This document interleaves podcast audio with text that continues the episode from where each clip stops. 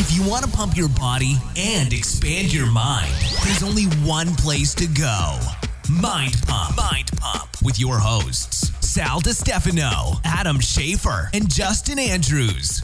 Welcome to Mind Pump. Now, we are known as a fitness podcast, but we really are a health podcast. So, we like to cover topics that uh, fit in the sphere of health. Usually, that means we're talking about exercise and nutrition, but sometimes we talk about spirituality, relationships, um, and uh, public policy. Um, right now, now we're we're based out of California, and in California in particular, we have witnessed ourselves this explosion of homelessness. Um, I we I have never seen tent cities pop up in my hometown of San Jose, and over the last five years, I've seen them pop up all over the place. And so, what we wanted to do is we wanted to do an episode where we talk to an expert on this subject that could probably possibly shed some light on this health epidemic that isn't just affecting the the homeless themselves, but is now starting to affect all of us. Um, and of course, we care. We care about the, the people who are sick, and we care people who aren't sick who are being affected by this. So this episode is a little bit different, but again, we believe that it it contributes to the entire sphere of total health. So this is an informative uh, episode. We interviewed Dr. Drew Pinsky. Uh, he is a doctor. He's been on uh, he's been on media for a very very long time, but more recently, this has become one of his missions. His mission is to change public policy to solve the homeless issue. And so in this episode, we ask him like how bad the problem really is, uh, especially here in California. Um, what are some of the potential harms this has on society? What is causing the problem? We hear a lot about affordable housing and how it's so expensive in California and why uh, how that may be contributing to the issue. He totally, totally disagrees and shed some light on this problem. Now, in this episode, we asked we also asked his opinion on the current state of the coronavirus, uh, you know, shelter in place, how it's affecting the homeless population. So, if you are interested in health and general health, and you want to kind of shed some light on a problem that may be affecting you in your town we think you're going to really enjoy this interview and this episode.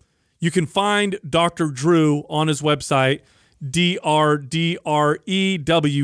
drdrew.com. Now, I do want to let everybody know before the episode starts that you have one day left to take advantage of our core training ab workout program. It's called the No BS Six Pack Formula. This is a full workout for your abs, for your core. It was designed to develop your midsection so that your, your muscles are more visible even at higher body fat percentages. Now, the program is half off with this promotion. Again, you have one day left. Um, and with the discount, the, the whole program, Life Access, it's only $28.50. By the way, this program also comes with a 30 day money back guarantee, so you have nothing to lose. Here's how you get that discount go to nobs6pack.com. That's N O B S the number six, pack.com, and use the code NOBS50. That's N O B S 50, no space for the discount.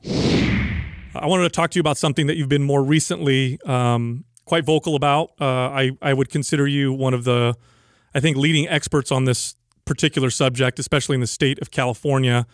And uh, I'm referring to the homelessness um, problem. Some people are saying it's uh, it's a crisis um, of homeless homelessness. How bad is the issue um, in in the state of California right now? How bad is this? How big of an emergency is it? This has been a problem that's been accumulating for decades, and it has become a particularly acute in California because of Prop 47 and Prop 57, which essentially legalized drug use and drug trafficking and stealing to support your drug habit.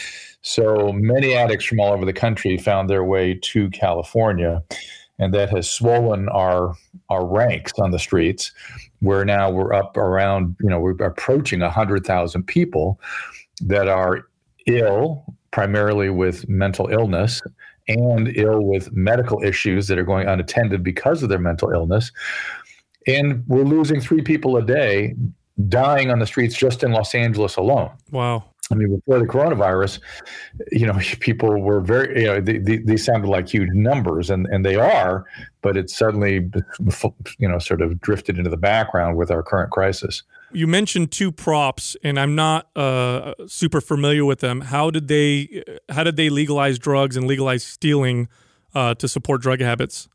Well, there's a Prop 57 allows you to steal, I think, up to $950, and it's strictly a misdemeanor. Oh. And uh, when you issue a misdemeanor citation to a drug addict, they, they don't show up. They don't show up for anything, you know, any of the, any of the legal consequence to that. They just go about their business.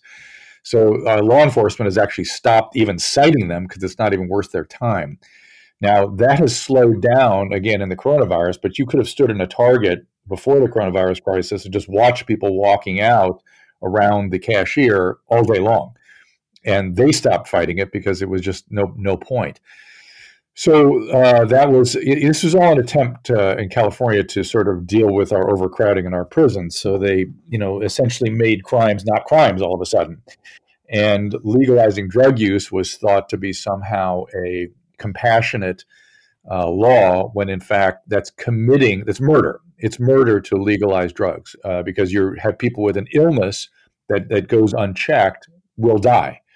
And rather than giving them consequences and motivating them into treatment, you're letting them just run their addiction and they will die. Do you think uh, the, the laws should be more like, you know, if you use drugs in your own private residence, you hurt yourself, that's different. But if you're in public, um, you know, you, you shouldn't be able to use these drugs. Because I know here up here in the Bay Area, in San Francisco, I every single time I go up there to visit my brother who lives up there, I see at least one person almost almost every time openly shooting drugs into their you know their hand or their arm or their leg and it's right there out in the open. To, to me there's no difference between out in the open and in a any in, indoors. It's all going to end up in death if you don't do something about it. Uh, so i mean there's a bunch of things we got to do. Mo- modifying prop 47 prop 57 is just one of the things i know uh, dr ben carson who heads up uh, hud is very interested in modifying those laws because he too understands that that's the one of the major contributors is drug addiction, and that is an illness and it is fatal, and we are allowing people to die of it in the name of what? In the name of some ideology? I, I mean, I've been dealing with drug addiction for thirty years. This is this is unconscionable. But that's just one piece. There's many pieces of this that are out of whack what are some of the, the the the harms that we're seeing to just society at large from this epidemic? Are we starting to see aside from the homeless themselves hurting themselves and dying and getting sick, are we starting to see ramifications to everyone else? So drug addiction is just one piece of this puzzle. The other piece is chronic mental illness. And in, you know, we, there's a whole history of, of, how we have dismantled our uh, system for dealing with the chronically mentally ill. It goes actually back to the 1940s when a couple of uh, do-gooding psychiatrists, unelected officials, uh, three guys over the next 30 years determined the policy of the federal government around mental illness and their and their sole goal, not their sole goal, their primary objective. Uh, all three of them, none of whom had ever been in a state mental hospital and worked or really had any experience with treating chronic psychiatric illness, their goal was to dismantle the state psychiatric system. Mm-hmm. So 150 years of, uh, of, of structured clinical psychiatric care was undone. And these people that need custodial care because of their brain disorders were set out into the streets uh, with no plan for how they would be dealt with. There was something called the Community Mental Health Act in the 1960s that President Kennedy initiated that was uh, allegedly going to prevent mental illness and care on a community basis, outpatient for uh, these patients, but uh, no provisions made for them. So they were all sent out into the streets, the nursing homes, and the prisons, which is where they ended up. And in addition to dismantling the, the infrastructure, we changed the laws around how you can help people whose brains aren't working right. It's the craziest thing of all time. Overnight, we went from need for care is the criteria for how you determine whether or not somebody needed psychiatric care. They needed care, that they got care. It, we switched it overnight with the, particularly in California, through the Lanterman-Petris-Short Act, into harm to self or other. That's a gigantic distance, gigantic distance. And so the people that are gravely disabled by their brain disorder are left out in the streets. Only if you have a psychiatric problem. If you have dementia, well, then we rush in and take care of them. But if you have a psychiatric illness that's affecting your brain function, well, then you're not allowed to touch people. And that is one of the most disturbing qualities of these laws. Dementias are progressive and inexorable. They go forward no matter what you do. And yes, a, a, compassionate society goes in and takes care of people whose brains aren't working right. With psychiatric illness, somehow we stand back and go, "Oh, we can't touch them. They they're they're entitled to do whatever they want. They want to live on the streets." And we have thousands of family that go up to Sacramento on a regular basis and beg for help. They have resources, they have doctors, they have a place for their, their son or daughter to stay, but they can't bring them in because of the psychiatric illness. They can't touch them, they can't use law enforcement, and they're essentially every time told to take a hike. It's disgusting. And the psychiatric illnesses, the trajectory of those illnesses can be changed if you intervene. Unlike dementia, which even when you intervene just keeps going, psychiatric illness, the, the entire course can be changed if you intervene early and often. But we are allowing an entire generation to deteriorate on the streets. No other country does this. It's bizarre. We have to take care of sick people. Now, Dr. Drew, do we know how many or what percentage of the people that are on the street that actually are suffering from chronic mental illness? It's it's hard to get between drug addiction and mental illness. If you combine them, you get about seventy or eighty percent. That that other 20% are people that are essentially transiently homeless and the average duration on the street for that population is about 3 months. And those people use the resources. They're they're happy to use resources that are available to them. They're cumbersome they're difficult we don't do a great job with it but they use them and they get off the streets.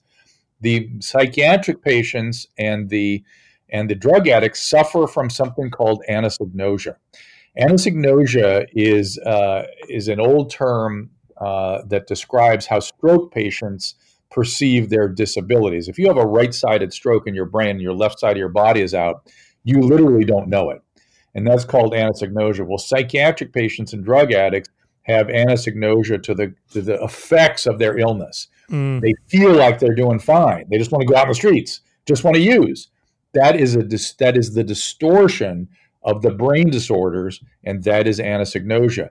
And if again, if somebody has dementia and anosognosia, we jump in. If they have a stroke and anosognosia, we jump jump in because their brain isn't working right. I mean, if look, you give a directive to physician, every you know everyone is advised, in particularly in California, to put in writing your directives to your doctor should you get into a condition when your brain isn't working right mm. you end up on a ventilator from coronavirus what do you what are your directives to us when your brain doesn't work we need something we need the exact same directive for psychiatric care we need a psychiatric directive to physicians when somebody develops a major psychiatric illness we need to sit down and go okay you will decompensate in the future how would you like me to approach that? Do you want me to pull you in, keep you in a hospital, give you medication, make sure you get recompensated? Uh, and most people will say yes, of course. But we've not we've not been doing that on a systematic basis, and that's one of the other things we need to do. As citizens, we're strongly led to believe by our politicians that the homeless issue is due to the cost of living in California that we don't have enough. Totally false. Totally ridiculous. Totally insane. I've been up. I've spoken on this in Sacramento and they they back down when I get up and show the evidence and give the history. That is a ridiculous. If you put these people in, first of all, they don't want to go indoors because of the anosognosia. Secondly, you put them indoors, they're going to die quicker. They have untreated mental illness, and unless we have a plan to deal with that and manage that, this will be a catastrophe. I cannot. I cannot. It's unconscionable to me that they cling to this narrative about housing. Yes, we have a housing problem in California, and we have a problem with untreated mental illness and addiction. They are they they overlap a bit, but they are not the same thing. Why then do they push that so hard? Why do they continue to push that we need to build more shelters, that we need to provide? We do need to build more shelters. We, need, we need more residential facilities. We, we need more, but they're talking about building affordable housing. And that these people are, aren't appropriate for independent living. They, they, they need help. Maybe one day they will be, but in the meantime, they need a long term residential care.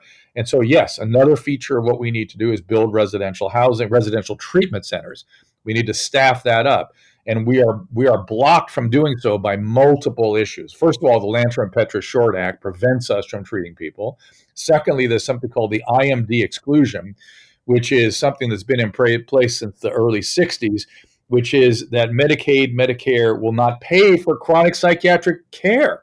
It's insane. I've been to Washington multiple times and advocated for this, and I get stonewalled. Uh, I, I make some progress with the economic people, the economics committees over at the White House, and then the legislature just stonewalls it. When you talk to uh, politicians and then you talk to the public, do you do they respond with by saying that what you're offering as solutions are maybe not compassionate? Like why would you force people to to care, to get medical care when they don't want it? Why would you put people in jail for harming themselves? Is that what happens? I wouldn't put people in jail. Okay. I, I, the, the, I agree with the fact that they, sh- they don't belong in jail. They do not belong in jail.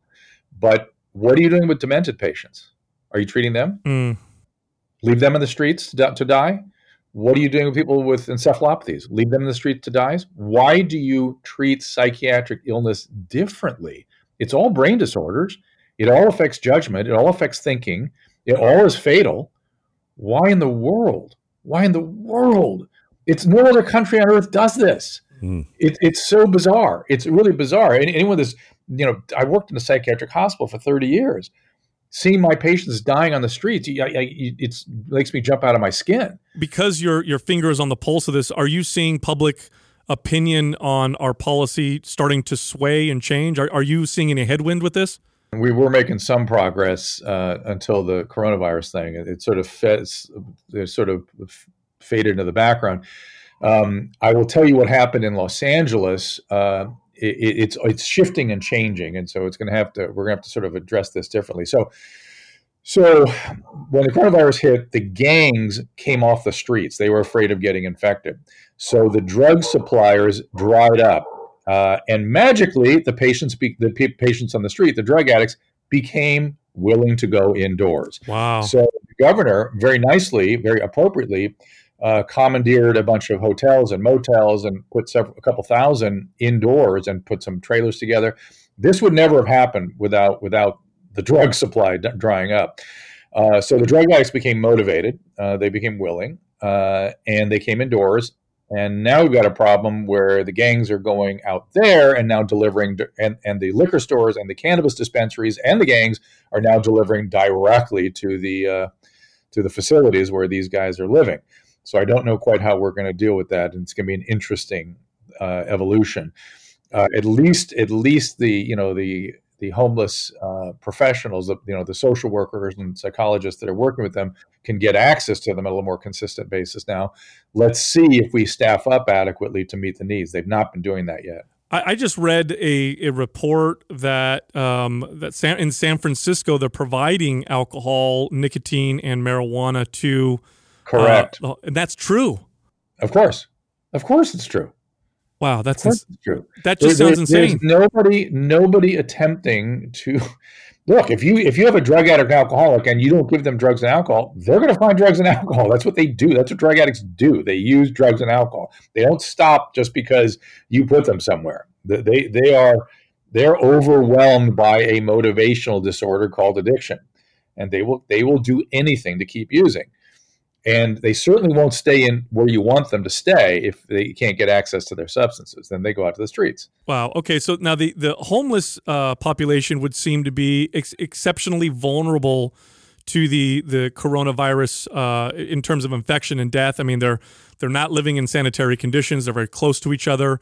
Um, are we seeing more infections and more deaths among that population versus the regular popula- population this is a, a, an interesting riddle to try to tease apart. Uh, the incidence is shockingly low, unless they're indoors.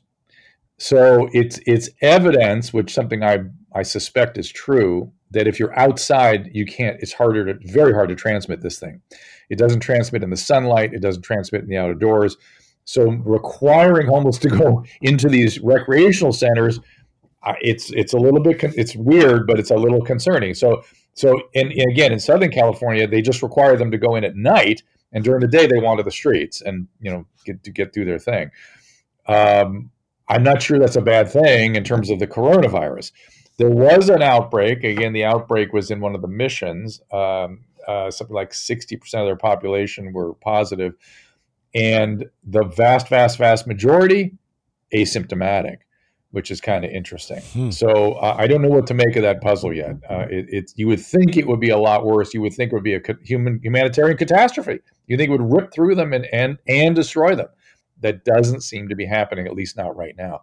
But by, by virtue of us putting them indoors, we may inadvertently make things worse. It's do you do you think that maybe because the coronavirus did not start in the homeless uh, population, that it was amongst you know everyday regular citizens, and that regular citizens, because they don't come in close contact on a regular basis with the homeless, that maybe they just didn't get it at the same time, and now that they're indoors and they're in more close contact with everyday people, that maybe they're being exposed more. Maybe, but but then again, why why such a high incidence of asymptomatic? You know, why don't they get sicker? You would think they would, right? Even even the older ones are not getting sick. Uh, the older homeless folks. So it's I, I don't know what to make of it yet. I, that's something I'm looking at carefully. It, it's not it's not going bad the way we thought it would, which is kind of just by itself interesting. Wow. Okay. Hmm. Uh, I'm going to take a little bit of a left and just ask you what your opinion is on the potential mental effects and maybe drug, you know, uh, the subsequent, you know, increase in drug use and alcohol use that's going on right now because of the shelter in place and the situation. What, what does it look like from your perspective? Yeah, we don't, we don't know yet. Um, you know, I, am hearing, you know, we're going to see more drug use. We're going to see more. I think alcohol's up. There's no doubt about that. But whether we're going to see more uncontrolled alcohol use once things settle down, I, I, don't know. We have to see the evidence once we get on the other side of this. We're all feeling anxious. We're all a bit dysphoric, but maybe there'll be an exuberance on the other side where people will feel relief from this. I, I don't know. I, I would caution people from listening to too many just so descriptions of how things are. Of course, we're anxious. Of course, we're depressed. Is that going to be clinically relevant? I'm not sure. I'm not sure. I, I can tell you that drug addicts and alcoholics tend to get their act together during crises. They're, they're at their best during crises. So, and I'm seeing some of my patients get, get it together during all this. So I don't know. We'll, we'll see. Very interesting. Do, do you have any any opinions on the the just the public policy around uh, uh the coronavirus in general? Just the how we've been you know recommended to shelter in place, businesses can't open. Yeah. Do you have any comments on that? Uh, again, I have concerns. I, you know, I don't know, but I, I, I'm just asking questions, and the question I keep asking is: Look at the homeless. They're better when they're out of doors. Why are you prevent? Why do you allow homeless to be out of doors and benefit from that, and citizens you restrict them from that from that access? Uh, it's a bizarre. It, it's a really a common thing where homeless are allowed to do whatever, and citizens must comply with something much more stringent. And it may be harming the citizens, not allowing them to go outside and get some sunshine, vitamin D, UV light, all seem to be benefit for for this for this virus. The idea of sheltering in place, this is a new idea. It's never been done before. Do you understand? This is not as though this is the policy of infectious disease consultants throughout medical history. This is a new idea. Throughout medical history, you quarantined and isolated sick people. The only time in history that populations isolated was back in the Middle Ages when they hid in their houses from infections and it made things a lot worse. They hid inside with the respiratory viruses and with the rats and the rat droppings and the fleas it made things a lot worse. The current policy was initiated. It, it, if you look at its history, it harkens back to a high school project of a 14 year old girl in Albuquerque, Arizona, who built a model with influenza, which is transmitted by children and, prim- and affects children very badly. Influenza that if you stop, if you shut down schools, you could significantly decrease the rate of an outbreak. You can you can flatten the curve. Something we know. Her father was a computer modeler and built a bigger model off of that, and that became the provisional policy for pandemic of the Bush administration that they now are using. So to this, I've I've talked to Charles Murray, University of Washington. I've talked to the clinical director of the LA County Department of Health and I asked them all the same question How do we know that isolating in place is measurably different than social isolation, social distancing, mask wearing, hand washing? And every time I ask that question of an expert, they go, That's a great question. Oh. It's a great question because they don't have an answer. Now, we are doing a giant experiment now. We're going to find out. I, I would urge people to look at Georgia. Georgia, if if for if, if a the virus doesn't get significantly uh, diminished by summer, which it might, it might just go away in the summer. Uh, if you look at Georgia, they picked the exact wrong moment to open up. They were accelerating in their cases. So if social distancing is measurably worse than isolation, we should really see a take up in the next week or so at Georgia. So keep an eye on that. That will tell us whether there's really an advantage to isolating in place. Yeah, Sweden's another good example. They they had such a, a much more loose approach to how they handled the virus, and uh, of course, hindsight's going to be twenty twenty. So it's going to be interesting to to look back and see if we made the the problem is, of course, uh, though I'm sure the argument will be, well, it could have been much worse, which is I don't right. know how you could possibly beat that argument. That's right. There, there will there will never be an answer. People will just argue and spin on this forever. I, I would caution against comparing to Sweden. It's it's such a different situation. It's people live in different settings there. It's just very very different than here. Um, but I, I, understand what you're saying, and and that's you know I, again we don't know the answer to all this. And in the meantime, there you know the good news is therapeutics are advancing rapidly. Uh, I've dealt a lot with this case. Uh, the, when, when I, you know, early on, I was just asking people to calibrate their emotions because, you know, we'd just been through a pandemic in 2009 and no one even knew it. Uh, I, mm. I developed H1N1 swine flu. It was horrible. It was very contagious, but not as fatal as this one. Also, influenza kills 35 to 60,000 people every year, infects 30, 30 million or so. That happens every year. People don't even know it's happening. So I was trying to get people to calibrate their emotional response to this. Uh, I will tell you, I've seen a few of the cases. You know, I've dealt with it quite a bit now, and man, if you check the risk box of metabolic syndrome, you have hypertension, hypercholesterolemia, you maybe have an antiphospholipid antibody. Let's say you have central obesity. You get this thing, it is brutal. It is not the flu.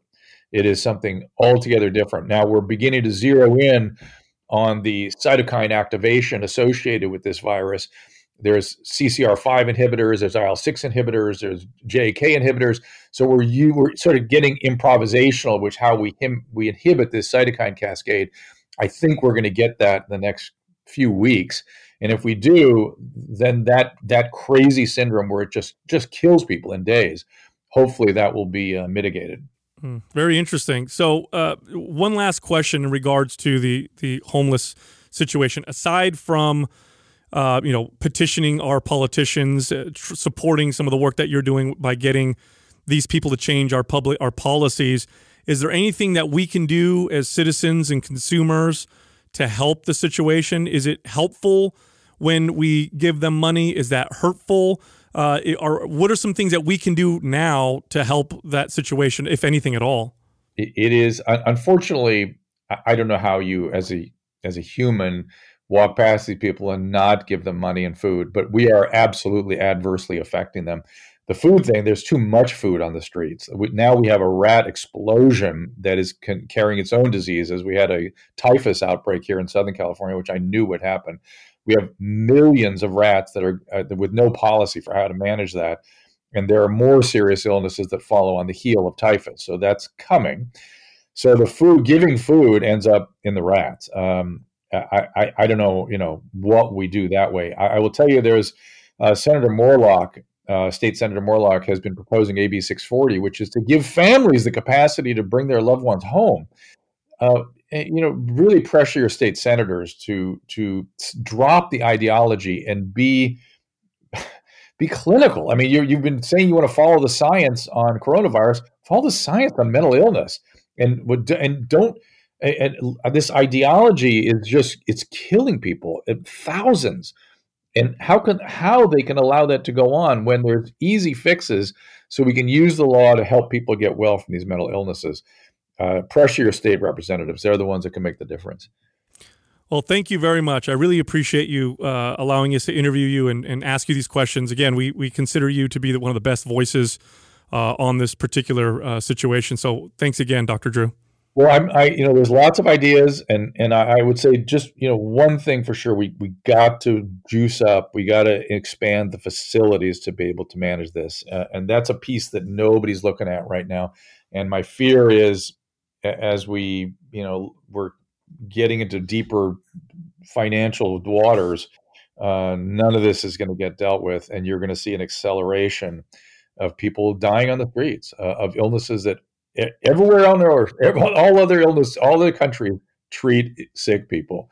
We, when your brain gets sick, decide, oh no, no, that's different. We can't treat that. Unbelievable. Thanks again. Thanks, guys. Are you guys as frustrated as I was listening to to Dr. Drew talk about like the, the real cause of this this oh, problem? I think I was clenching my teeth that entire time, just in anger. Oh, I could feel you over there because I know you you have already expressed your your issues that you have up in Santa Cruz because it's got you've watched it in your yeah it's it's visibly right in front of me every day and, and you can see the problem. It, it's it's drugs and it's mental illness, and I, I just I get so mad that we're not like addressing that head on. That's that's what we need to focus on. Yeah, I think uh, the big problem, and this is this is not just the problem with uh, this particular situation. This is a problem that happens with a lot of different kinds of policies.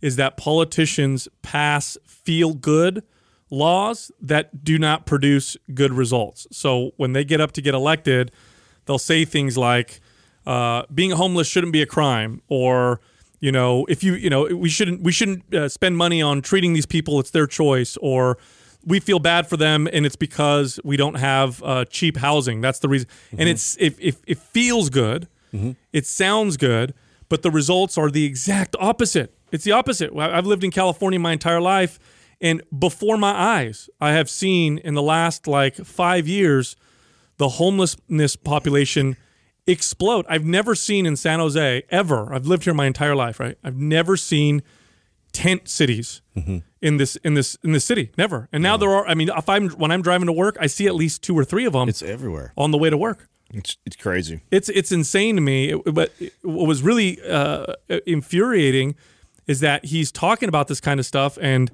they don't like. I don't. I don't want to take him seriously, and it's kind of weird. Right? I was surprised by the percentage. I didn't realize that, and you've alluded to it before. You've never actually dropped the percentage on. I know we've talked off air before about this.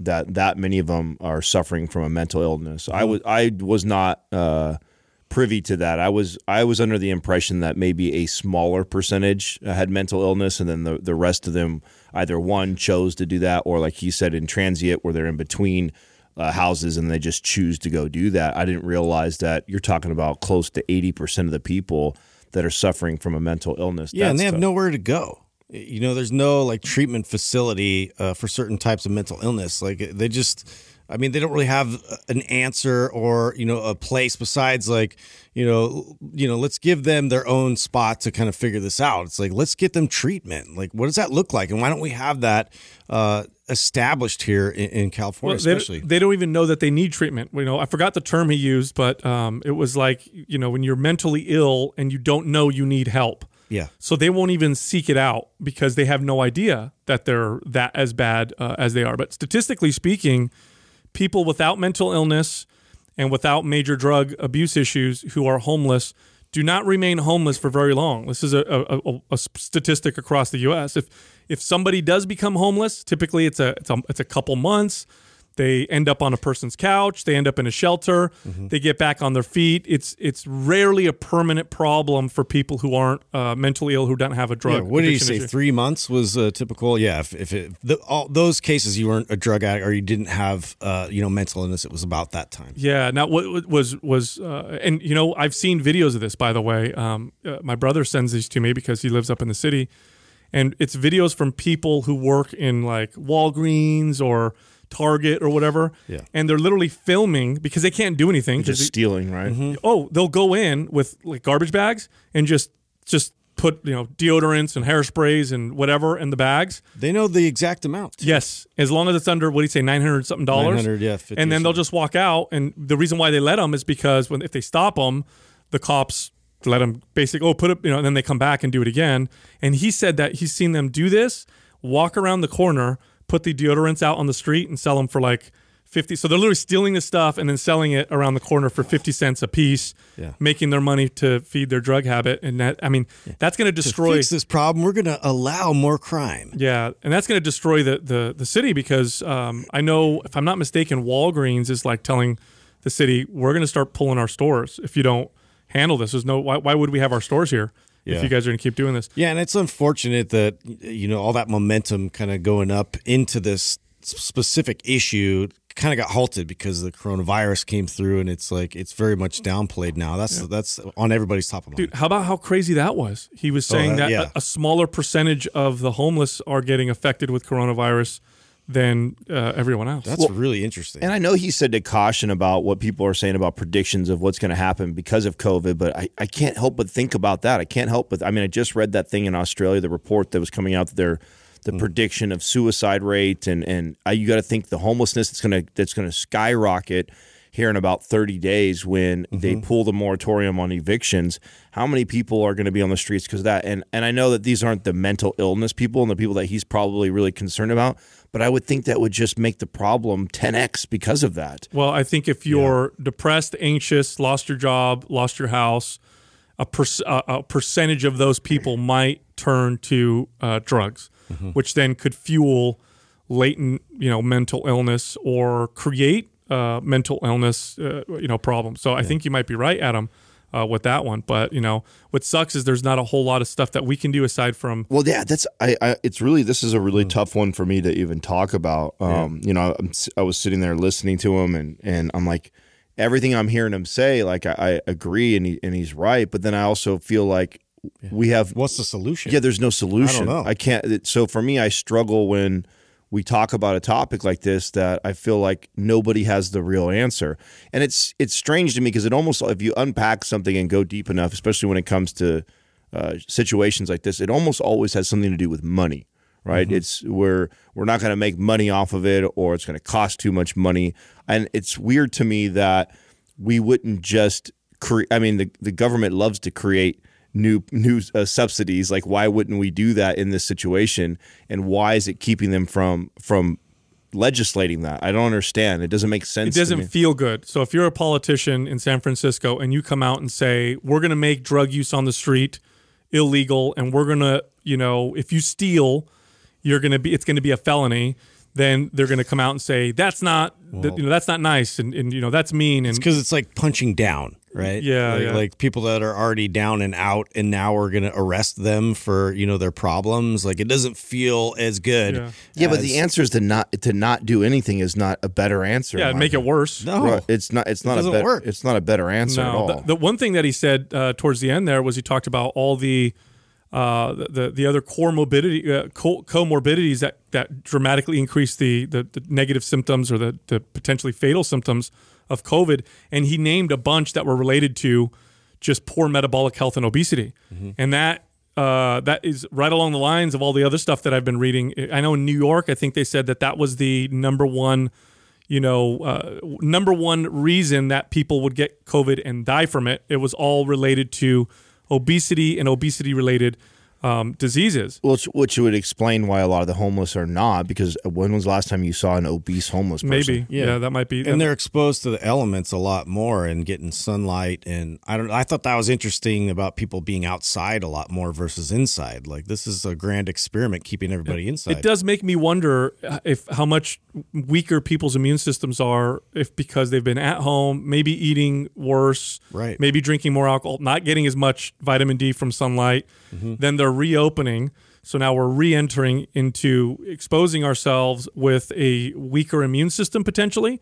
Is that going to cause you know more problems? Right. I don't know. Very interesting, but again, very interesting episode, and uh, um, I wish we could have more solutions. I know. But what I really hope is that people listening get uh, as enraged as I am, or at least motivated enough to tell your politicians. And what ends up happening if the politicians see that there's enough people talking about this, it then becomes beneficial for them to run on a different policy. So I think they need to know that if they run on different policy that they'll get elected and if they don't that they won't get elected or definitely not get reelected. That's the big one. I think the people, especially in California, it, they should get them all out because they've already caused this problem and send a big signal to uh, you know to to our local governments and to state and even federal governments that you know you you mess this problem up, you're not going to get reelected, and we're going to kick you out. Uh, and with that, go to mindpumpfree.com, download all of our guides, resources, and books. You can also find the three of us on Instagram. You can find Justin at Mind Pump Justin, me at Mind Pump Sal, and Adam at Mind Pump Adam. Thank you for listening to Mind Pump. If your goal is to build and shape your body, dramatically improve your health and energy, and maximize your overall performance, check out our discounted RGB Super Bundle at mindpumpmedia.com. The RGB Super Bundle includes MAPS Anabolic, MAPS Performance, and MAPS Aesthetic. Nine months of phased expert exercise programming designed by Sal, Adam, and Justin to systematically transform the way your body looks, feels, and performs. With detailed workout blueprints and over 200 videos, the RGB Super Bundle is like having Sal, Adam, and Justin as your own personal trainers, but at a fraction of the price. The RGB Super Bundle has a full 30 day money back guarantee, and you can get it now plus other valuable free resources at mindpumpmedia.com. If you enjoy this show, please share the love by leaving us a five star rating and review on iTunes and by introducing Mind Pump to your friends and family. We thank you for your support, and until next time, this is Mind Pump.